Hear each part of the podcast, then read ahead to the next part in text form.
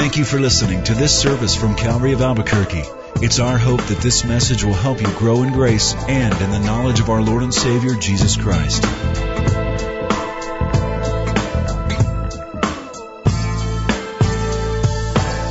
As you make your way to Genesis chapter 21, where we left off last week, let's, um, let's pray together. Let's pray for Les and the team that's over there. Our Heavenly Father, as we sit here in a beautiful environment that's temperature controlled and very comfortable with soft seats, friendly environment of people around us, with one solid focus to worship you and to know you. Our brother Les and a team of others are in a place that is quite different. We pray, Father, that your Holy Spirit would comfort, direct, and continue to lead Les into those very appropriate situations where it's obvious that you are leading him uh, to share comfort, truth, challenge, to do practical things. Bless him, Lord, in the training of those others who are doing the work. We pray, Father, that uh, Samaritan's Purse would continue to find favor and be able to set up base camp and uh, send doctors, surgeons to not only Port-au-Prince, but the outlying areas where it's so difficult to reach. I pray, Lord, in the midst of a, a horrible tragedy, you'd be glorified. And Lord, tonight as we continue to worship by studying your word and seeing what your Holy Spirit would have to say to us in particular, I pray, Lord, that like Abraham, who was willing to do what was difficult, I pray, Father, that we would be willing to implement those biblical principles that may be against our human nature, but certainly are in line with yours. So Lord, we open not only the Bible, but our hearts, our very lives, to give you entrance into them. I thank you, Father, for this huge group of people that loves to study the Bible, loves to share what they know with others and bring others into the kingdom. You said in your word that you're a rewarder of those who diligently seek you. And all that comes along with that, Father, I pray you would bless your people with in Jesus' name. Amen. This last weekend was a lot of fun for me. It was a busy weekend. Um, not only the four services, Saturday and three in the morning, but our Sunday night service down at Metro downtown. And then in between the third service Sunday and the Sunday evening service downtown, I had the privilege of doing a wedding here. So I sandwiched that in between uh, the third service and the evening service on Sunday. And uh, I really enjoy doing weddings. I especially enjoyed this one because there were two friends. They were mature in the Lord. They shared beautiful vows with each other. Now, so often when I do weddings and I share vows, and, and the vows themselves are usually set out in polar extremes to one another. That is, the couple agrees to a lifelong covenant that includes for better or for worse, for richer or for poorer, in sickness and in health, to love and to cherish till death do us part. Now this couple definitely understood what that commitment was. However, I have often wondered, especially with younger couples, if they're listening to those vows. And I'm thinking probably not. They're probably not thinking poorer. They're not probably thinking at that moment they're so happy. They're not, they're not thinking worse. They're not thinking in sickness. They're thinking better, richer, health.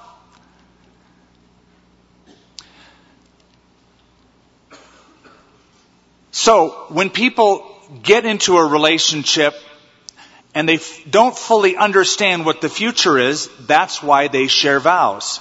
After all, um, every relationship, every marriage commitment is a risk. The couple is taking certain risks, not knowing the future, not knowing what's going to happen, not knowing where they're going to move.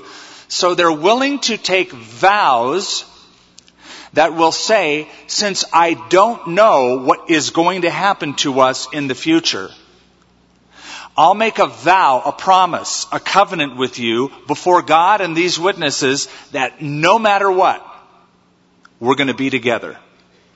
Well, Sarah and Abraham have had some very interesting uh, ups and downs in their marriage, in their lives. Some good times and some bad times. Chapter 21 represents the peak of all experiences they've had. The promised son, after 25 years of waiting and waiting and waiting on God's promises, finally, the child comes. Exciting. Now that's better. That's richer. That's health. Even though they're quite old, they're still in good health. Laughter is brought into the home as little Crack-Up is born. Isaac, laughter, that's what his name means. He's born. Sheer joy is brought into the home. The first part of chapter 21 would, if it were um, a, a TV series, it would represent the finale. The finale. The child is born. It's the best show of the season. But things change around mid chapter. There's now a twist in the plot, a twist in the story, if you will. They've been enjoying their lives. The child of promise has come, given them a new lease on life, making old Abraham feel quite a bit younger. And he's so excited, and Sarah, his wife, is so excited, but now they have two kids in the home. Ishmael, who's quite a bit older, and Isaac, who's only about three years old. He's just weaned two to three years of age. And um, there seems to be developing within the home um, a strain, a sibling rivalry that brings a strain not only among the two boys, but among the whole family. So if you were to look back at verse 8, where it says, The child grew, that is Isaac, and was weaned, in those days between two to three years of age. And Abraham made a great feast on that same day that Isaac was weaned. Exciting time for Abraham. And verse 9, Sarah saw the son of Hagar, the Egyptian, whom she had borne to Abraham, that's a long way of saying Ishmael, scoffing. So, little Isaac has a little party thrown for him. He's finally weaned. He's growing up. He's on his way to manhood. Exciting times, but not for Ishmael. Ishmael's about 17 years of age. Isaac's about three years of age. And the big brother is scoffing, mocking, jeering his little brother. Now, if you're wondering, if you're thinking, what kind of a brother age 17 would scoff a little three year old child. If you're wondering that, you haven't been around many families. It doesn't matter what age brothers or sisters are at all. The rivalry doesn't care about the age. All he knows is he's not getting the attention like he used to. He used to be the one that got all the attention, the only child. Now there's another child, moreover, it's the child of Sarah and Abraham, the promised child.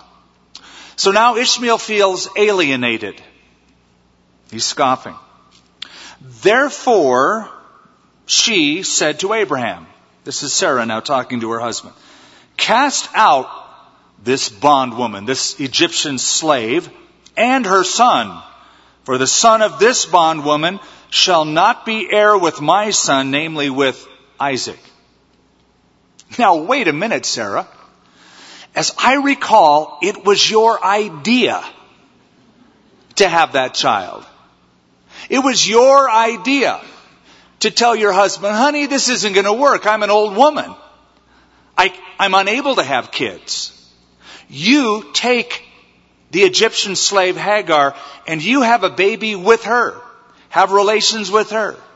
And the child that comes out will consider it as if it were our own child. And let that be the promise that God will fulfill his good work with. It was her idea. And even Abraham, after going along with it, said, Oh, Lord, that Ishmael might live before you. That obviously wasn't God's plan, and now that their plan isn't quite what they thought, and they have this new child who is now weaned, and now there's this sibling rivalry. Sarah says, Get rid of her. Give her her freedom. Cast her out. And the matter was very, verse 11, displeasing in Abraham's sight because of his son. He loved his son. He loved Ishmael. It was his son. He loved him. He didn't want to see him go like this. But God said to Abraham, do not let it be displeasing in your sight because of the lad or because of your bondwoman. Whatever Sarah has said to you, listen to her voice. For in Isaac your seed will be called.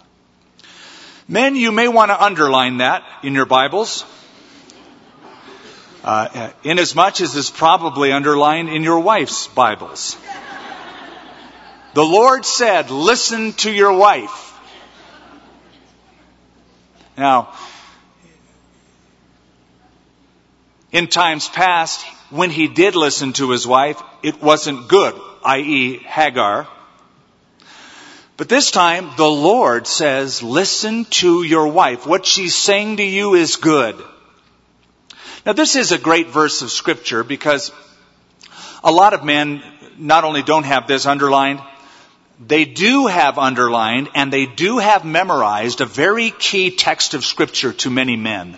And that's Ephesians chapter 5 verse 22. They know it in English. They know it in several translations. Some even know it in the Greek language. Wives, submit unto your own husbands as unto the Lord. And some men love to use that as a club to beat their wives, if they could, into submission. They disagree with them. Hey, the Bible says submit unto your own husbands. That is not only unfair relationally, it is uncalled for theologically, contextually. Because Ephesians chapter 5 verse 22 has a verse before it. Ephesians 5:21. That reads, submitting to one another in the fear of the Lord. So whatever that submission of the wife to the husband comes from, it comes from the idea that there's a partnership built in and there is a mutual humility and submissiveness of the husband to the wife. Moreover, it begins before 521. The thought actually in Ephesians 5 begins in verse 18. Now it, it says, if I can get it right, thus.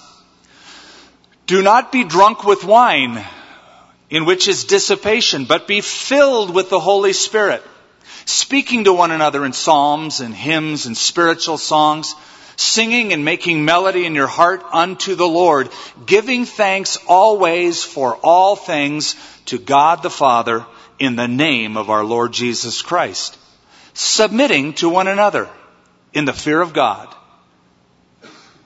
Wives, submit to your own husbands as unto the Lord. Now that's the context. So we have mutual submission based upon the fear of God that is the result of being filled with the Holy Spirit. Now the way that chapter goes is that not only are wives to submit, but husbands are to submit, children are to submit, fathers are to submit, and employees, or in those days, slaves, are to submit. There's a fivefold application in that section based on the word submit. Now it's interesting, back, or not back, up in Ephesians 5:22 where it says, "Wives submit unto your own husbands." In the original, the word submit is not there. It's implied, so the translators put it in. It's all based upon the word in chapter 5 verse 21, submitting to one another in the fear of God. Wives to your own husbands. That's number one. And then in verse 25 of that same chapter, husbands, love your wives. And then in chapter 6 verse 1, children, obey your parents. And then in verse 4, fathers, do not exasperate your children. And then in verse 6, slaves, be submissive to your own masters according to the flesh. All of those different people groups are to submit in a certain context. Now I can just hear a few husbands saying, are you saying, wait a minute, are, Skip, are you saying that I am to submit to my wife? Exactly. You say, well now this throws a whole wrench in my theological platform. How do I do that? Well, Paul tells you how to do it. Husbands, love your wives as Christ loved the church. You say, well, that's not submission. Oh, yes, it is. What could be more submissive than loving someone like Christ loved the church and be willing to die for her? That has to be an act of submission. The willingness to give up one's own life as Christ did for the church. So, a fivefold submission, all hinging upon being filled or controlled by the Holy Spirit that leads to the fear of God, that leads to a mutual submission. And yes, in every household, decisions need to be made, and husbands are the head of the home, and he must make the decision, but I'm going to recommend, on the biblical basis of what I just said, that you do it mutually and prayerfully, considering one another and do so in the fear of the Lord. Things will be much happier. Well, God said, whatever Sarah has said to you, listen to her voice, for in Isaac your seed will be called. Yet, I will also make a nation of the son of the bondwoman. I'm going to do something great with your son Ishmael because he is your seed. So Abraham arose early in the morning now watch this. And took bread and a skin of water. Well, that's not much. And put it on her shoulder and gave it, gave it uh, and the boy to Hagar and sent her away. And she departed and wandered in the wilderness of Beersheba. And the water in the skin was used up, and she placed the boy under one of the shrubs. And she went and sat down across from him at a distance of about a bow shot, as far as you could shoot a arrow from a bow. For she said to herself, Let me not see the death of the boy. So she sat opposite him and lifted up her voice and wept. Very, very desperate scene. Heat, dehydration. She knows she's at the end. He's at the end. Doesn't want to see his death. Puts him in a place where she can't see him and just breaks down. Now here's the question. We have trouble understanding how a father who loved his son could put a piece of bread in his hand and a little water and pat him on the back and send him and his mom out in the wilderness. It's especially difficult to understand that since Abraham was very wealthy, we've already established that fact and seen some of the wealth. Not only what he brought with him from Ur of the Chaldees and his travels, what he got from Pharaoh, what he got from Abimelech, the king of the Philistines. The guy has some bucks and resources. Why not send a caravan with him? Why not some foot soldiers to protect her and him as they're out in the wilderness? Why not uh, several animals laden with food and water and other victuals for the trip? Why not? Now, some commentators and some taters are more common than others, but I, have noticed that some of the commentators like to say that um, based on the ancient codes of the day, like the Code of Hammurabi, what, what Abraham did here was, was in, in perfect context and provision of the Code of Hammurabi in releasing a slave and giving her the freedom with her son to go out and do what they wanted. It was the releasing of a slave, setting him free. Go on, go on your way. It was perfectly legitimate. I don't really see that as the reason. I think the reason he let his son go off into the wilderness, and you're wondering, how could he do this? How could a father do this? Don't misunderstand me and listen carefully, is because of his faith. He was a man of faith. If you think this is hard for him, wait till you get to the next chapter. It's going to get a whole lot worse of a test. But he has reached a place in his life where he believes that God is going to do what God said he's going to do. Right? God said he was going to have a son, didn't he? And uh, Sarah said, ain't going to happen. And Abraham kept saying, is going to happen, is going to happen, is going to happen. 25 years is going to happen. 25 years she said, ain't going to happen. It happened. So do you think by now he's learned the lesson? Oh, you betcha. Well, God has also promised, not only here, but in other places, that he would make a great nation out of Ishmael. So he knows Ishmael can't die. Impossible. God has promised that he's going to take care of them. I don't need to send a caravan. I just need to release them. God is going to do something great in his life. Now to me this is a good word for parents. Uh, parents who sometimes spend an inordinate amount of time worrying about their children especially the children they have dedicated to the Lord. They have entrusted to the Lord. They have committed to the Lord. They've trained up in the Lord.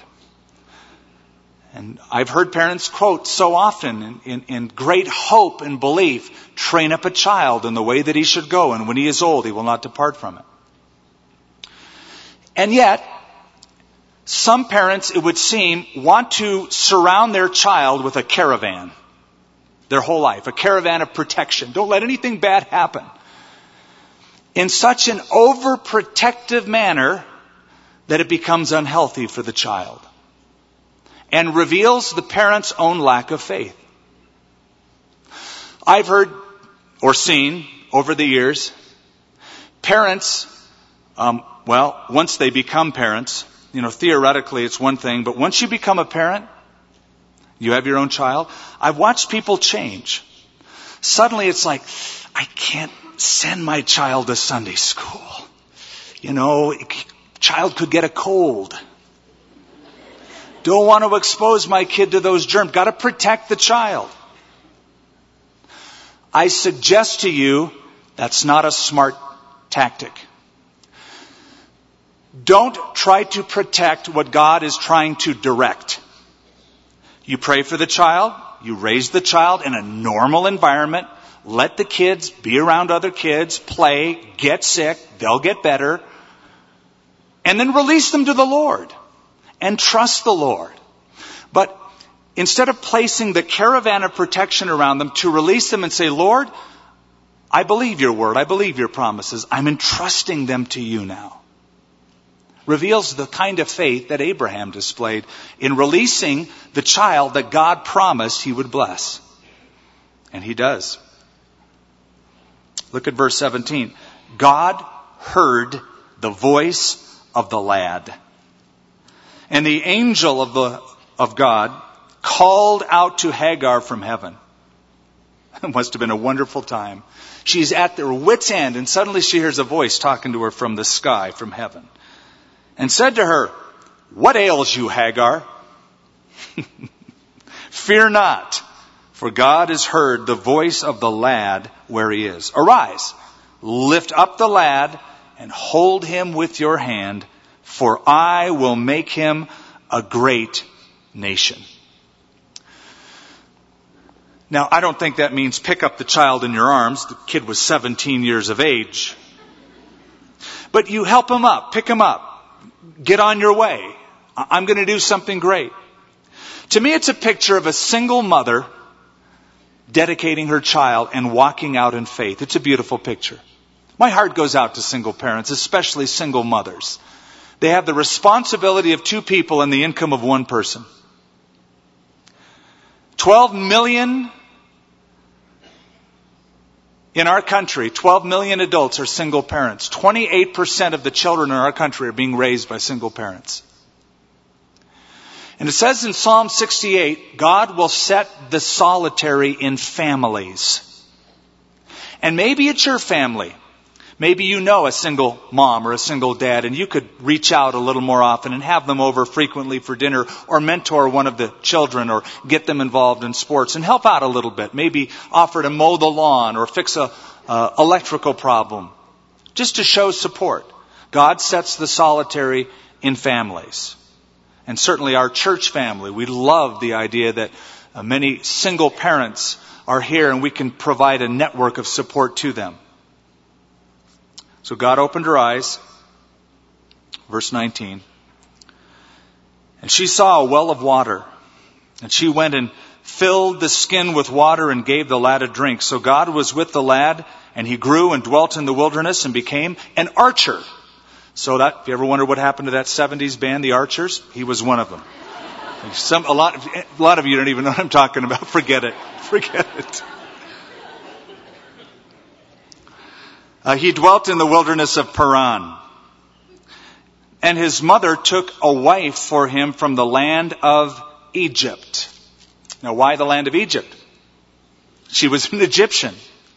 Now, it was a mistake rather than uh, selecting a, uh, a, wife who was a believing wife from the covenant and the clan of Abraham. Uh, he got an Egyptian wife, and later on, he will become the father of 12 nations, or he'll have 12 sons, and uh, several nations will develop from the 12 sons, like Jacob later on, um, out of the loins of Abraham. And it came to pass at that time that Abimelech, remember him back in chapter 20? And Phicol, you don't know who he is, but he's introduced here, the commander of his army, now you know, spoke to Abraham saying, God is with you in all that you do. Really? This comes from Abimelech? Remember, he was the guy that Abraham lied to and said about uh, Sarah, This is my sister, and got him into trouble, and God closed up the wombs of all the Philistine women. But notice, he says, God is with you in all that you do. Now, therefore, swear to me by God that you will not deal falsely with me. Why would he say that? because he had dealt falsely with him. It's simply by experience, he says, Look, you were a creep in the past. Don't be a creep in the future. Because I've watched you now, I know that God is with you. Or with my offspring, or with my posterity. But that according to the kindness that I have done to you, you will do to me in the land in which you had dwelt. Now in chapter 20, Abimelech rebukes Abraham for being mischievous, for lying, for misrepresenting the truth. An unbeliever rebukes a believer, but over time, Abimelech has just watched Abraham, just observed his life. And in observing his life over time, whatever misconceptions and anger he had against him was quickly assuaged, or at least it was over a period of time, because he could see the evidence that God was with him. And I love this. Because as you live in the world and as you work in the world and as you're observed by the world and, and you go through the problems of day in and day out life, working with people, misunderstandings, even if you blow it before people, over time, you can outlive your critics. Just show them that the Lord is with you. Just show by a consistency over time as they observe you. You know, I've been watching you. I think I've had you wrong. I think God really is with you. So rather than Abraham trying to make it all better and fix it and, and promote himself and argue about how really good he was at heart and really didn't mean all that, he just let it go. And over time, Abimelech recognized that. Now, watch this. Abraham said, I will swear. And Abraham rebuked Abimelech. Now it's his turn. Now because he sort of has the moral high ground regained. Abraham rebuked Abimelech because of the well of water which Abimelech's servants had seized. Now, of course, in those days when you're a, a nomad, I don't mean somebody who's not angry, I mean a guy who's traveling around in tents, a semi-nomadic lifestyle, wells of water are absolutely important. You don't have water, you don't have life. So obviously he had a well that he had dug. It was seized by Abimelech's servants. He didn't know about it, as you'll see. Abimelech said, I do not know who has done this thing. You didn't tell me, nor had I heard of it until today. So Abraham took sheep and oxen and gave them to Abimelech. The two of them made a covenant. And Abraham set seven ewe lambs, female lambs, of the flock by themselves. Then Abimelech asked Abraham, what is What's the meaning of these seven ewe lambs? which you have set by themselves. And he said, You will take these seven ewe lambs from my hand, that they may be the witness that I have dug this well. Therefore, he called the place Beersheba, because the two of them swore an oath there. Beersheba um, is a word that means one of two things, or it could be a double entendre and actually mean both. That's what I think it does.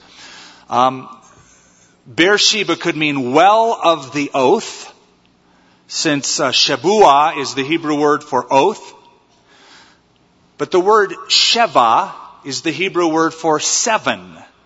Chad, shtaim, shalosh, arba, chamesh, shesh, sheva. Seven. Seven is the Hebrew word sheva for seven. So it could be either the well of the seven, i.e. the lambs that I gave you for this well as a witness, or the oath that we made, since the words are very similar to each other, Beersheba, or a double entendre. This is the well of the oath that we made with these seven sheep. So, Beersheba is still there today. Um, we've been there before on tours to Israel. We're not always able to make it because it's way down south, but you can still see the well that is dug in Beersheba. Thus they made a covenant at Beersheba. So Abimelech rose with Phicol, the commander of his army, and returned to the land of the Philistines. And Abraham planted a tamarisk tree in Beersheba. Now you see them all over the place down there. It's an evergreen tree. To plant a tree meant that you had the desire and the indication that you were going to stay in that place for a while. You're going to remain in the area. It's a shade idea.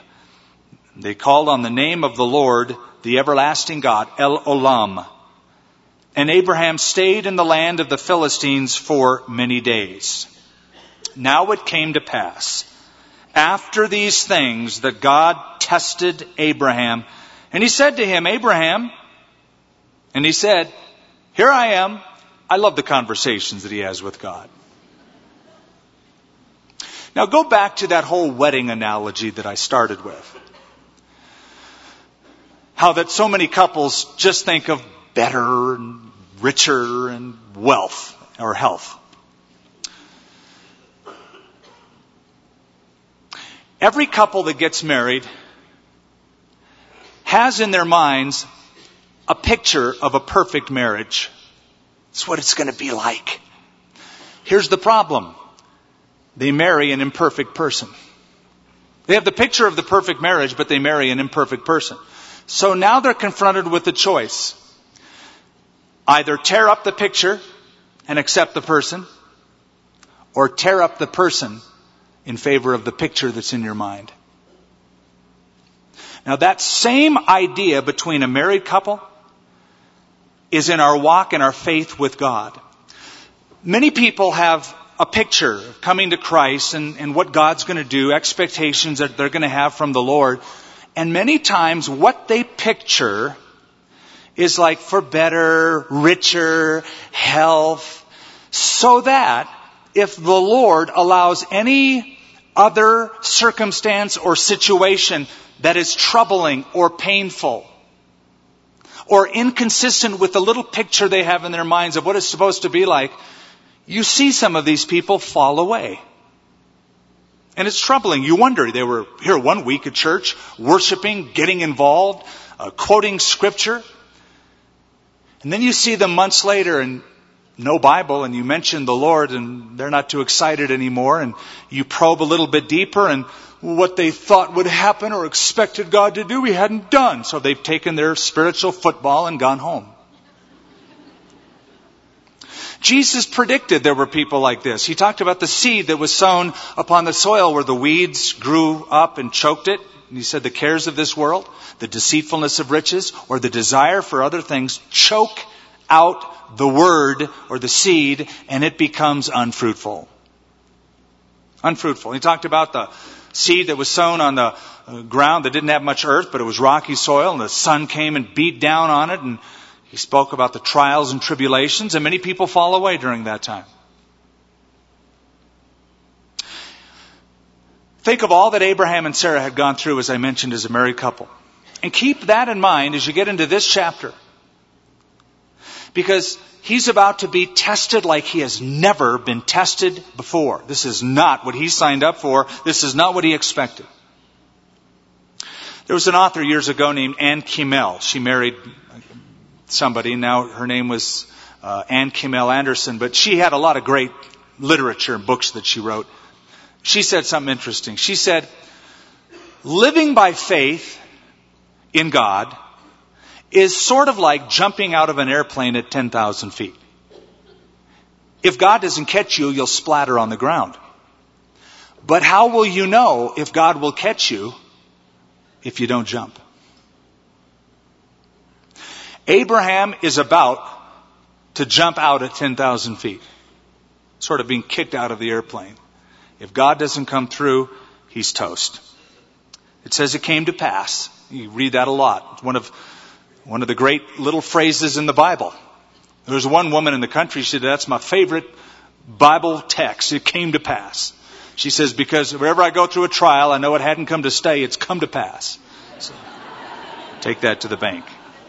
It came to pass. After these things. After what things? Well, about 50 some years of things. After all of the things that we read about, and we'll get back to that phrase in just a minute, that God tested Abraham. Now, the old King James says tempted Abraham. And so, this and other translations have put tested in it. That's a better translation. Because James chapter 1 says, God cannot be tempted by evil, nor does he tempt any man. And yet, we face both temptations and testings. Satan tempts us to ruin us. God tests us to demonstrate his faithfulness and to develop our faith. So Satan tempts to destroy, God tests to develop. Here's the problem. We can't always tell the difference. And that bothers some people. Because they want to say, well, the devil's really after me. Well, is that the devil or could it be the Lord is developing something? So, does it really matter? Absolutely not. It doesn't matter. Because you handle it exactly the same way, whether you're being tempted by the devil or tested by the Lord. Example. When Joseph was sold into Egypt, and he went into Potiphar's house as a slave and he went to prison and all of that ha- that happened. Was that the devil or was that the Lord? Well, there's there's a case that could be made that it was the devil. I mean, after all, the brothers uh, could have been instruments of the enemy to really bring him down and destroy his life. However, it didn't really matter in the end because Joseph said to his brothers, As for you, you meant it for evil, but God meant it for good to save many people as it is this day. So, whether it was from the devil or from the Lord or both, it was something God allowed, and the devil could have tried to use it to destroy him, but God used it to develop him. Same with Job. Was Satan after Job? Uh huh. Did God allow it? Yes. Satan wanted to destroy Job. God knew it would develop Job. It was all by God's sovereign hand. So how do you treat it? Well, you treat it by recognizing God is sovereign. The Romans 8:28 principle, all things, all things, all things work together for good to those who love God. It's a hard scripture to believe. Some of us wish it said some things or most things. But it's sort of tough to get our, our hearts really around all things. Joseph believed that. Joseph, uh, Job came to believe that. And Abraham is coming face to face with it. The Lord tested him. But notice he tested him after these things. Now, to me, men and women of God, this is so important and so precious. There was a period of time where God prepared Abraham for this test. God didn't give him the test until he was ready, until he was prepared for it.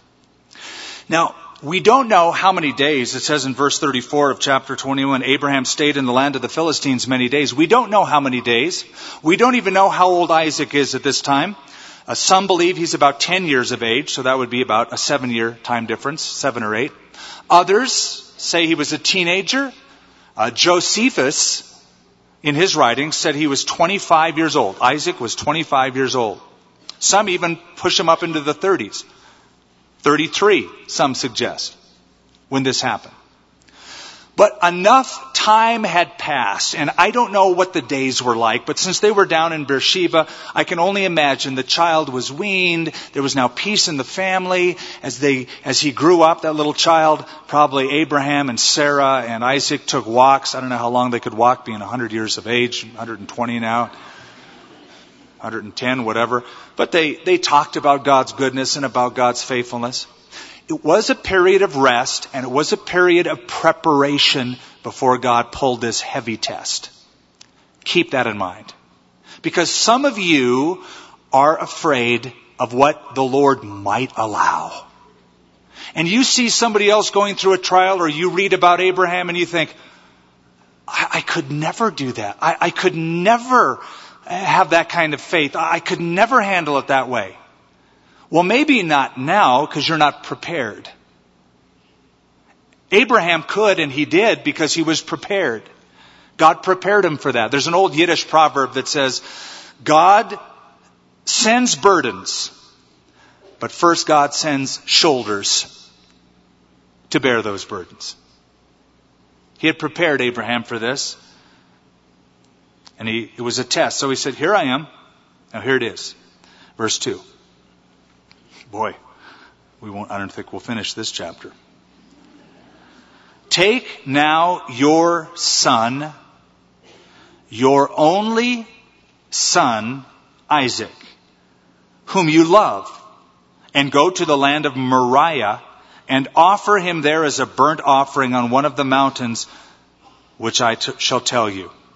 So Abraham rose early in the morning and saddled his donkey, took two of his young men with him and Isaac his son, split the wood for the burnt offering and arose and went to the place of which God had told him. Wow. Pause on that for a moment. I'm a dad. I have just one son. This speaks to me in a very unique way. I look at this and I thought, I couldn't do this. See, there's a dilemma Abraham has. And here it is. The promise that God made to Abraham and Sarah required that Isaac live. I'm going to give you a son, and it's going to be the son of a promise, and I'm going to make you the father of many nations. And and it was a promise not only of a son, but of nations that would come and a population like the stars of the sky and the dust of the earth. So the promise of God that God had made required that Isaac live. But now the command of God requires that Isaac die. It was a contradiction to him. Didn't make sense. But it says in verse 4, he went up to do it. Now don't get hung up on the whole idea of God commanding human sacrifice and how could God do this. First of all, I'll say this. God is not requiring anything of Abraham that any of the other pagan religions at that time required. Number two, God didn't let him go through with it. He stopped him from doing it, so he didn't want a human sacrifice. And number three, when the law is finally developed under the Mosaic economy, it will be strictly forbidden to offer a child. The real issue is whom do you love more? Now you trusted me before you had the child and you loved me, Abraham, before you had the child. I made you the promise and you believed me. Now you have the child. Now do you love that child more than you love me? Are you willing to love me and demonstrate love for me if it costs you this? It's a heavy issue. When I was dating, well, I'll just say this. So when, when I was single, I was a flaky young man. Wishy-washy in my decisions and my commitments and I had asked Lenya to marry me and she said yes and we were planning our wedding and then I had second thoughts and I got cold feet and I wasn't sure and And so one night she could see that something was ailing me. And like the angel from heaven, Skip, what ails you? And I said to her, now we're already engaged, to be perfectly honest, I don't think I can go through with this. I'm not quite sure that I have a love for you that would be the kind of commitment that this would require. That was very difficult for her to hear because I had said I loved her and now it sounds like I'm saying I don't love you, I don't think. She looked at me and said something I'll never forget. She said, let me tell you something. If I'm not God's best and highest for your life, I don't want to marry you. I love you so much that I want whoever is God's best and highest to be your wife. And if I'm not that one, I love you enough to not do it. And I looked at her and I thought, wow, I want to marry this girl. What a flake I've been. But she was, in a sense, with her own Isaac doing the same thing. If God wants me to give you up, even though we're engaged, I want God's best and highest for your life, and if I'm not the one, then go. Abraham got up, saddled his donkey, took his entourage with him. Now, verse 3 and verse 4, it says, On the third day, Abraham lifted up his eyes and he saw the place afar off, Mount Moriah. There's nothing said about the emotion of Abraham. I can only guess. Uh, you don't need to write about it. He was heartbroken. He was grieved. I'm sure he didn't get sleep the night before. He tossed and turned and he was thinking on his bed, I don't get it. All those years of waiting and the promises and what am I going to tell Sarah? But he goes in obedience. On the third day he lifted up his eyes and he saw the place afar off, and Abraham said to his young men, Stay here with the donkey. The lad and I will go up yonder and worship, and we will come back to you. Did you hear that? We're going to go and we will come back. Not, we're going to go and I'm going to come back alone because he's going to be dead. He said something by faith, didn't he? Even though God said, take your son, your only son, and offer him up. He says, we're going to go and we will come back. The night before, something happened in Abraham's mind, in his heart, on that bed on which he was lying in that tent. He was thinking it through. He was calculating, thinking it logically through and his mind hit upon something, gave him the answer. He thought through the logical premise of the character and power of God. You say, Skip, it didn't say that. How do you know that? Well, we're told the answer to that in Hebrews chapter 11. I've marked it. You can turn to it or I'll just read it to you. It's only three verses. Now listen to this. Here's, here's the book of Hebrews in the New Testament giving comment on the Old Testament. By faith, this is Hebrews 11 verse 17, by faith, Abraham, when he was tested, offered up Isaac, and he who had received the promises offered up his only begotten son, of whom it was said, in Isaac your seed will be called. Here it is.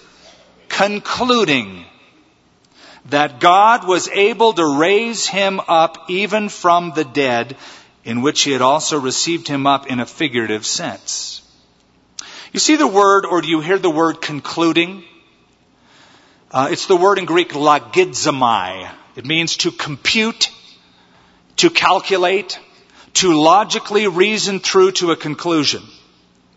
The night before, all I can imagine, based upon this, in Abraham's mind, he was thinking this through. And he was thinking, God gave me a promise. He made, made a promise to me and my wife that we're going to have a son. It was impossible. Here's the son. God has been faithful. Now God is requiring that I kill the son. Either that means that God is erratic, fickle, false, and can't be trusted. And yet I have never known in my experience God to be fickle or false or erratic or unable to be trusted. Therefore, the only conclusion I can come up with logically is that if I put a knife into that young boy's heart, there's going to be a resurrection. If God is able to miraculously give my wife and I a son, if I kill him, since all of the hope, all of the promise, everything is predicated upon the life of this child, according to God's promise, there's going to be a resurrection. God's going to raise him up from the dead. That's what it says, concluding that God was able to raise him up even from the dead. Here's what I want to point out to you. What do you do when you're faced with something illogical? Here you have a command of God or you're faced with something and it just, the way things are going in your life, it just seems so illogical. You put it together logically based upon the character of God and what you know to be true about God. And then, like Ann Kiemel said, how will you know unless you jump? Jump. Jump. I love the story about the grocer who had a son. Now, in those days in the South, the grocery stores had a basement, a cellar, a trap door, and um, so the trap door was open. The ladder was down. It's dark down there. The grocer, the man, was getting some supplies, and his son walked in the store and saw the door open. Now, from where the grocer was down below, looking up with the shaft of light, he could see his son because of the ambient light in the room. But the son, because of the light where he was, he couldn't see in the dark cellar his father, but he could hear his father's voice. Hello, son. Hello, dad. I'm up here. I know, I can see you. Well, I can't see you. Well, that's okay. Just come on down. Just jump. I'll catch you. I can't jump, Dad. I can't see you. Doesn't matter. I can see you. And you know me and you know I love you, and you know I can catch you. So jump. So the boy finally did, but it was not based upon what he could see, but what he knew about his father. It was logical. It was smart. So Abraham concluded, God is able to resurrect my son from the dead. And so he goes and he says, um, we're, we're going to go yonder and worship. And like Arnold used to say, we'll be back because he believed God would resurrect his son. Isn't that beautiful? Uh, there's another key here. It says, we will go yonder and worship. This horrible experience and sacrifice became an act of worship.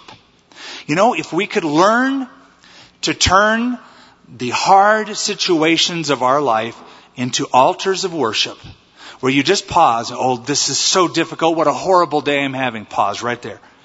Lord, you give and you take away. Blessed be your name. Too often, we gaze at our circumstance and we glance at the Lord. If you could learn to gaze at your Lord and glance at your circumstance, it won't overwhelm you. You get overwhelmed when you just glance at the Lord, but gaze at your circumstance. Look at that. It's impossible. Can't afford it. It's horrible. Okay, boom. Do that. In fact, maybe that's a good definition of worship. Being preoccupied with God. We're going to go worship. We'll be back. So Abraham took the wood of the burnt offering, laid it on Isaac his son.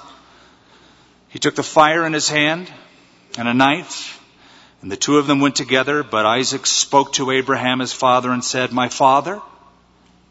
And he said, Here am I, my son. He gets that a lot. And he said, look, the fire and the wood, but where's the lamb for the burnt offering? He didn't know anything about that. Abraham said, notice the faith again, my son, God will provide for himself, or as some translations say, simply, God will provide himself the lamb for a burnt offering. So the two of them went together. They came to the place of which God had told him, that's Mount Moriah. And Abraham built an altar there and placed the wood in order, and he bound Isaac his son and laid him on the altar upon the wood, and Abraham stretched out his hand, and he took the knife to slay his son, but the angel of the Lord called to him from heaven, Abraham! Abraham. So he said, Here I am. And he said, Do not lay your hand on the lad or do anything to him. For now I know that you fear God, since you have not withheld your son, your only son, from me. And then Abraham lifted his eyes and looked, and there were behind, behind him was a ram caught in the thicket by its horns. So Abraham went and took the ram and offered it up for a burnt offering instead of his son. And Abraham called the name of the place Yahweh Yireh. Or as we often say, Jehovah Jireh, as we mispronounce those words. The Lord will provide. As it is said to this day, in the mount of the Lord it shall be seen or it shall be provided. This is strikingly similar to another incident in the New Testament. A drama that took place on exactly the same mountain where Abraham offered his son almost, is where God offered his son, not almost, but in reality and in totality. Same mountain peak, same place, exactly. Now we get hints of that. In verse 2, God says, Take your son, your only son. Now wait a minute. How many sons did he have by now? Yeah, we've counted two. But here God says, take your only son. Because he was the son of promise, not the son of the flesh. In fact, what does it say in Hebrews? He's called his only begotten son. Take your only begotten son. That's what God is recognizing, the son of promise, not the son of the flesh. He says, take your son, your only son whom you love. Remember the rule of first mention? We've gone through it a lot in Genesis. This is the very first time in all of the Bible the word love is used. And what kind of love is it? The love of a father for his son as he is about to sacrifice him on Mount Moriah. Ooh. Very interesting. If you go to Jerusalem today, Mount Moriah still runs through the old city of Jerusalem, and it comes to a peak just outside the gates of the city, and then it goes back down slowly. The very peak of the mountain itself, just outside the city gates, was known 2,000 years ago as Golgotha, the place of the skull, the place where Jesus Christ died for our sins on the cross. Not only that, but verse 4, something else. On the third day, Abraham lifted his eyes and saw the place afar off. On what day? The third day. The third day he walked up, and the third day he was about to kill his son, and the third day the angel stopped him. So for three days, in the mind of Abraham, his son was dead. For three days he believed, I'm going to kill my son, I'm going to kill my son, my son's going to be. So for three days he was dead. It wasn't until the third day that he was stopped. Third day there was, in a sense, a whole new lease on life because the angel stopped him. Very, very, very interesting. And then again, um,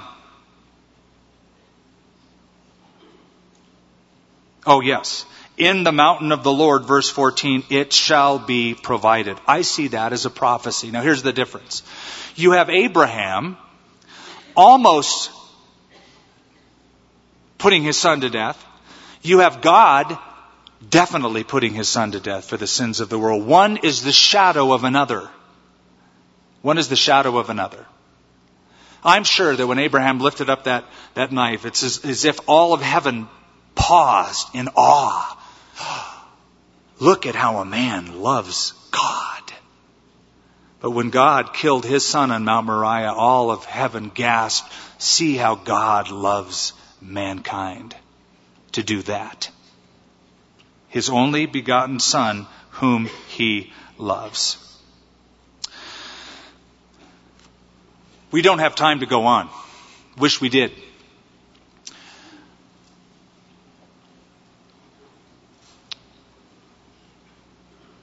In the mountain of the Lord it shall be provided, in the mountain of the Lord it shall be seen. The cross of Jesus Christ did not take God by surprise. It was the plan of His from the beginning, from the foundation of the world. Christ is called the Lamb that was slain from the foundations of the earth. It is interesting that what, what God does in His Word gets twisted as time goes on by other groups. For instance, the Muslims um, believe that it was on Mount Moriah where Abraham almost killed his son Ishmael, not Isaac. They insert that into the story. Not only that, but on this very mount, the very Temple Mount itself, uh, it is the third holiest site this day to the Muslims. After Mecca and Medina comes Jerusalem. Mecca is where the Kaaba is, the sacred stone. That's where the pilgrimage take place. That's number one. The Mosque of Muhammad in Medina is number two. Why Jerusalem number three? Well, in the Quran, in their chapters called surahs, in Surah 17, verse 1, it says, Blessed be Allah, who has taken his servant, that is Muhammad, by night from the sacred mosque to the farthest mosque. That's all. And so over time, people said that must be Jerusalem. Even though Jerusalem is never mentioned in the Quran. Did you know that? Because it says the furthest mosque, over time they thought, I, I, wonder if that could mean the place where the Jews worship in the temple and later on the Christians, Jerusalem. So there's a mosque on the Temple Mount today called Al-Aqsa, the distant or the furthest mosque. And there they say is where Abraham was transported by Allah in that night vision according to Surah 17 verse 1. And so today, on top of the Temple Mount where the temple once stood, is a mosque, and it is under Islamic occupation at this time, even though Jerusalem is under the occupation of the Jewish nation. So it's a very interesting tension. And when we're there in eight weeks, you'll feel some of that interesting tension. But you'll also be able to stand on and see the peak of that Mount Moriah where Jesus Christ died for your sins and my sins. On that very mountain, in the mountain of the Lord, it shall be provided, and it was provided. God provided the sacrifice once and for all to save anyone who would believe in him by faith. Heavenly Father, we thank you tonight for the time that we did have to consider some very important stories in the life of Abraham and in our journey through Genesis. Lord, we have learned that you have a plan and it requires simply our acknowledgement by faith whether for Abraham it was sending Ishmael and Hagar out into the wilderness and believing that you were still going to make a great nation out of them, even though they didn't have all the protection that Abraham would have liked. Going through with going on the journey to Moriah to sacrifice Isaac, even though it was counterintuitive, didn't make sense. This child had to live. How could this be possibly true? But Abraham, based his activities upon your character, which is flawless, which is consistent, and I pray, Lord, that we would do the same. I pray for those of us who have known you for many years. Some of us are now going through some very difficult times financially, with health. This isn't what we expected or maybe signed up for. But Lord, we see through the story tonight, the only way we'll ever see if our faith is any good at all is if it's tested, if it's exposed to fire, to the elements, to see if it's worth really what we say it's worth, if we really truly trust. Lord, I pray you develop faith in all of us. And I pray that our relationship with you would be closer and better than ever. In Jesus' name. Amen. Thank you for listening to this service from Calvary of Albuquerque. If you would like more information about what you've heard in this message or about Calvary of Albuquerque, please visit our website at www.calvaryabq.org. If you have made a decision to follow Christ or would like someone to pray for you, please leave a message with our Prayer Watch line at 505 344 3658. Thank you and God bless.